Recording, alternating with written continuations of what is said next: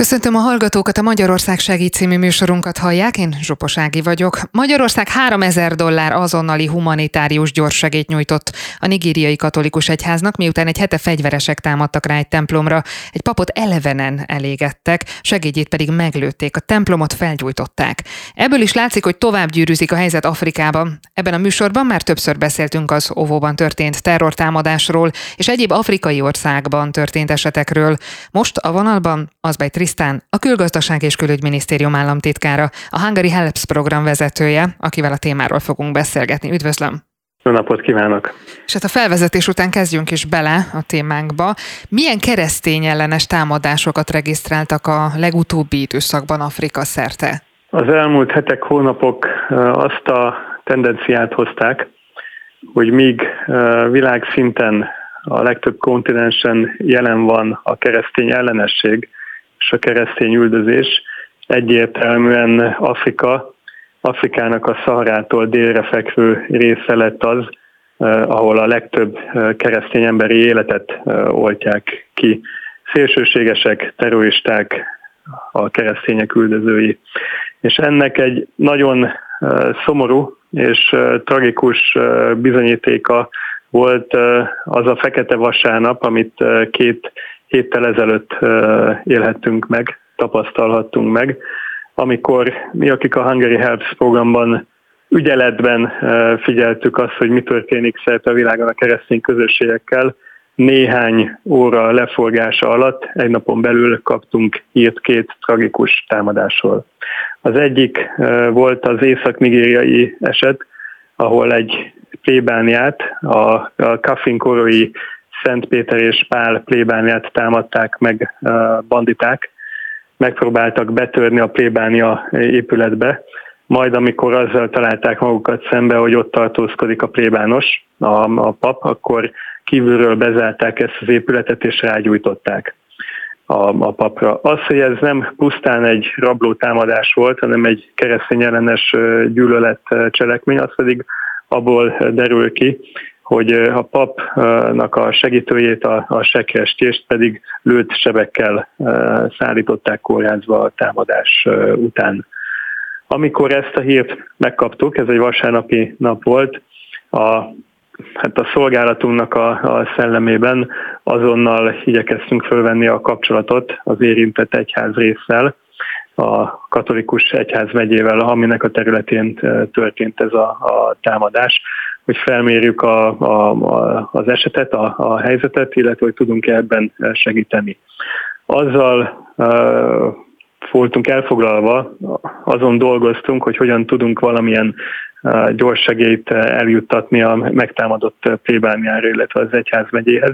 Miközben kaptunk egy másik értesülést, ezúttal a közép-afrikai kontinens részről, a Kongói Demokratikus Köztársaságból, ahol szintén egy olyan helyszínen, ahonnan már sokszor kaptunk hírt terrortámadásokról, történt egy újabb uh, dzsihadista rémtet.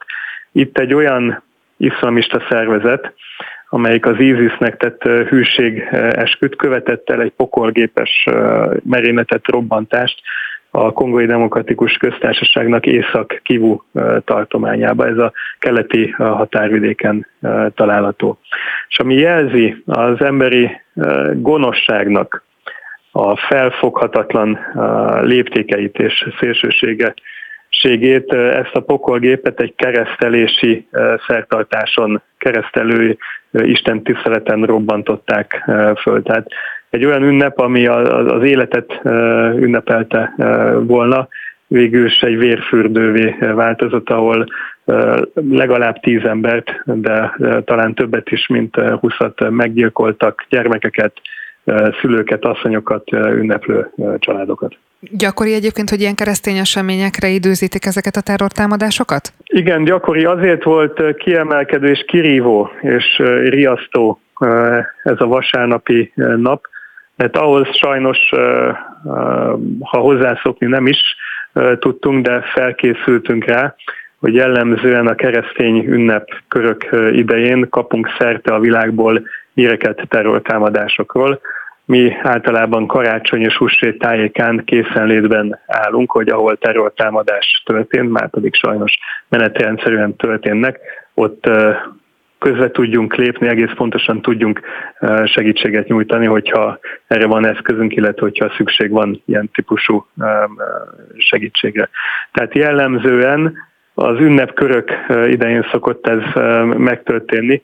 A két héttel ezelőtti vasárnap mutatja a viszont, hogy gyakorlatilag Afrikának, teszem hozzá Ázsiának is több régiójában keresztény emberek sosem érezhetik magukat biztonságban, mert mindig vannak, és egyre erősödnek azok a szélsőséges terrorszervezetek, akik el akarják riasztani a keresztényeket, terrortámadásokkal el akarják érni, hogy elmeneküljenek, féljenek, vagy megtérjenek például muzulmán uh, hitre. Egy millió forint egészen mást jelent itthon, mint Afrikában. Mit jelent az ott élők számára ez az összeg, amit a Magyarország segít a Hungary Helps program tudott folyósítani? Mi úgy és olyan módon igyekszünk segíteni, mint arra a igény van. Ebben az esetben egy millió forintról beszélhetünk. A pünkösdi, tavaly pünkösdi terrortámadás után nyújtottunk egy 10 millió forintos segítséget. Azzal szembesültünk, amikor egyeztettünk az egyház egyével, hogy nehéz anyagilag pótolni, sőt meg se lehet próbálni anyagilag pótolni ezt a veszteséget, ami érte ezt a, a közösséget azáltal, hogy ilyen rettenetes módon meggyilkolták a, a, a plébánosát. Keletkezett anyagi kár, miután felgyújtották a, a plébániát, és a mi csekély, de ott nagyon is jelentős összegű segítségnyújtásunkat arra fogják fordítani, hogy kiavítják a plébániát, valamint a, a meglőtt, sérült plébánia gondoknak a, a, a orvosi gyógykezeléséhez járul hozzá ez az adomány. De itt is, mint olyan sok más esetben megint azt a visszajelzést kaptuk, hogy az az igazi segítség, az, ami igazán erőt ad, hogy egyáltalán felmerült egy kormányba az, hogy kapcsolatba lépünk az egyházmegye hivatalával, a, a püspökkel, és megkérdezzük, hogy miben tudunk segíteni. A legtöbb ilyen támadás, ami történik Nigériában, vagy Afrika más tájékán, az bármi fajta a híradás nélkül marad a, a nagyvilágban. Olyan kirívó volt ez a rémtett, hogy a mostani támadásról néhány nemzetközi hírmédium az beszámolt, de például a kongói terrortámadás, ami Észak-Kivúban a keresztelen történt, az tök tökéletesen híradás nélkül maradt, az teljes közömbösséggel fogadta a, a nagyvilág. De hogy hogyan használják föl ezeket a, a segélyeket, a tavaly pünkösdi nigériai óvavárosbeli templomi mészárlás után amire kérték a segítséget, és amire felhasználták a 10 millió forintos gyorsegét, az egyrészt a vér biztosítása volt a, a súlyosan sérült túlélőknek, akiknek azonnali orvosi ellátásra és vér volt, vére volt szüksége.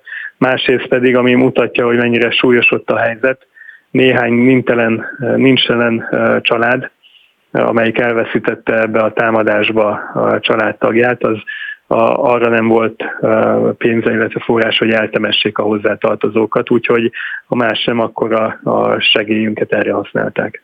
És melyik azok az országok, vagy területek Afrikában, ahol az iszlám állam vagy annak hűségét esküdött szervezetek, például a Boko Haram, emiatt életveszélyben vannak ott a keresztény közösségek?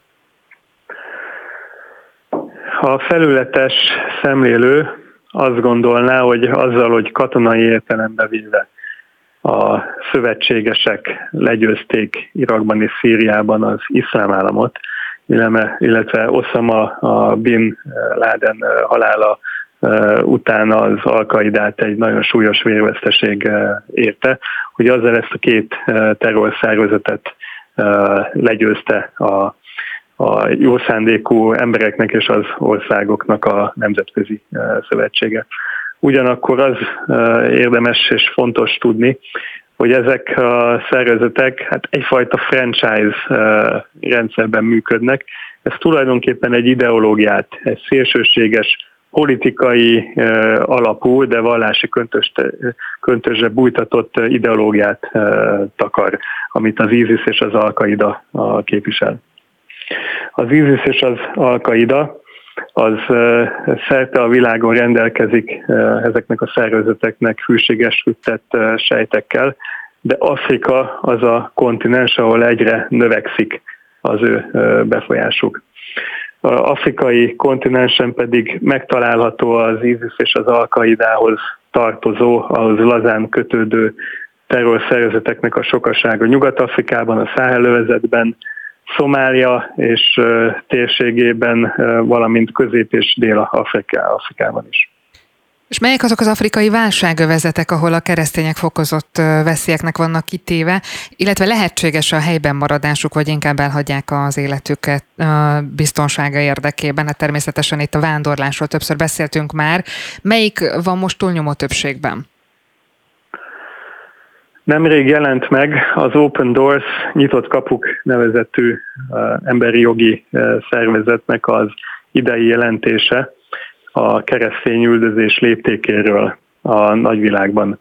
Ebből kiderül az is, hogy maradt 360 millió fölött azoknak az embereknek a száma, akiket a világon a keresztény hitük miatt üldöznek, de az is kiderül, hogy továbbra is Afrika a véres keresztény üldözésnek a, a legfőbb szintere, és ezen belül a tavaly keresztény hitük miatt meggyilkolt embereknek a 90%-át Nigériában gyilkolták meg. Elsősorban Észak-Nigériában, ahol mind a Boko Haram nevezetű terrorszervezet, mind az iszlám állam nyugat-afrikai provinciája támadja a keresztényeket és a mérsékelt muzulmánokat is, de emellett a fulani etnikumhoz tartozó felfegyverzett és hát, dzsihadista nézeteket valló egyes pásztor pandák is tüzedelik a, a keresztényeket. És csak hogy lássuk az, az arányokat és a léptékeket, tavaly Nigériában 3-4 ezer keresztény embert gyilkoltak meg, döntő részben ezek a, a szervezetek. A Boko Haram a leghírhettebb ilyen terror szervezet, az 2009-ben indította meg azt a gyakorlatilag néha már a népírtás szintjét súroló hadjáratot, amit tapasztalhattak és elszenvedhettek az ott élő keresztények. A fennállása idején a Boko Haram eddig 30 ezer embert gyilkolt meg, jelentős részük keresztény volt, és abból a területből abból a régióból, ahol tevékenykedik a, a Boko és ahol támadásokat indít, három millió ember menekült el. Ehhez képest Szomáliában az Al-Shabaab nevezetű terrorszervezet az egész országrészeket ural, és ami ebből a szempontból egy új frontot jelent, elkezdték kiterjeszteni a tevékenységüket Szomáliának a Kenyával és a, az Etiópiával határos részein átívelve, Etiópiával és Kenyába is. És itt is elkövettek már terrortámadásokat, közülük a legjelentősebb az volt, amit Kenyában követtek el, ami egy többségében nagyon erősen és stabilan keresztény ország. Itt Garissa településen néhány évvel ezelőtt egy egyetemet támadtak meg, és azokat a diákokat, akik nem muzulmánok voltak, hanem keresztények, meggyilkolták közel 200 ilyen diákot. És a koronavírus járványnak a tetőpontja alatt teljesen rejtve indult meg egy ugyanilyen új keresztény ellenes, és nem csak keresztény, hanem mérsékelt közösségekhez, muzulmán közösségekhez tartozó emberek elleni támadás sorozat Mozambikban, ez a nyugati közvélemény előtt teljesen eh, rejtve eh, maradt. Rejtve maradt az is, hogy Mozambiknak egy több Magyarországnyi méretű tartományát, eh, Delgado tartományt, ez az iszlamista terrorszervezet gyakorlatilag uralma alá hajtotta. Nem mellékesen jegyzem meg, hogy az itt található szénhidrogén készletekkel együtt. A Hungary Helps program hogyan képviselte a, a segítséget 2022-ben? Most ugye 2023 elején járunk még januárban, úgyhogy azt hiszem még most a, a jelen projektekről is tudunk beszélni, de tekintsünk még egy picit vissza. Magyarország hogyan képviselte magát a válság sújtotta övezetben Afrikában? Segélyezés milyen formáival? A leg erősebb szimbolikával bíró támogatásaink azok a humanitárius gyorsegélyek, amiket egy-egy terrortámadás után nyújtunk az elszenvedett, terrortámadás elszenvedett túlélőknek, családoknak, közösségeknek. Ezt megtettük például Nigériában, de megtettük Mozambikban is, ahol a menekülő keresztények számára a belső menekült létnek a viszontagságait enyhítendő gyorsegét nyújtottunk itt élelmiszer célú támogatással, gyógyszer célú támogatása, higiéniai eszközök fordított támogatása érdemes gondolni. A Hungary Health Program ugyanakkor nem egy vagy nem csak egy gyors reagálású humanitárius segély, nekünk az is a célunk, hogy ezek a közösségek, akik folyamatosan ilyen fenyegetést elszenvednek, rendelkezzenek egy jövőképpel. Ezért további fajta támogatásaink közé tartozik, hogy az olyan egyházaknak az intézményeit támogatjuk, akiket ilyen támadások érnek.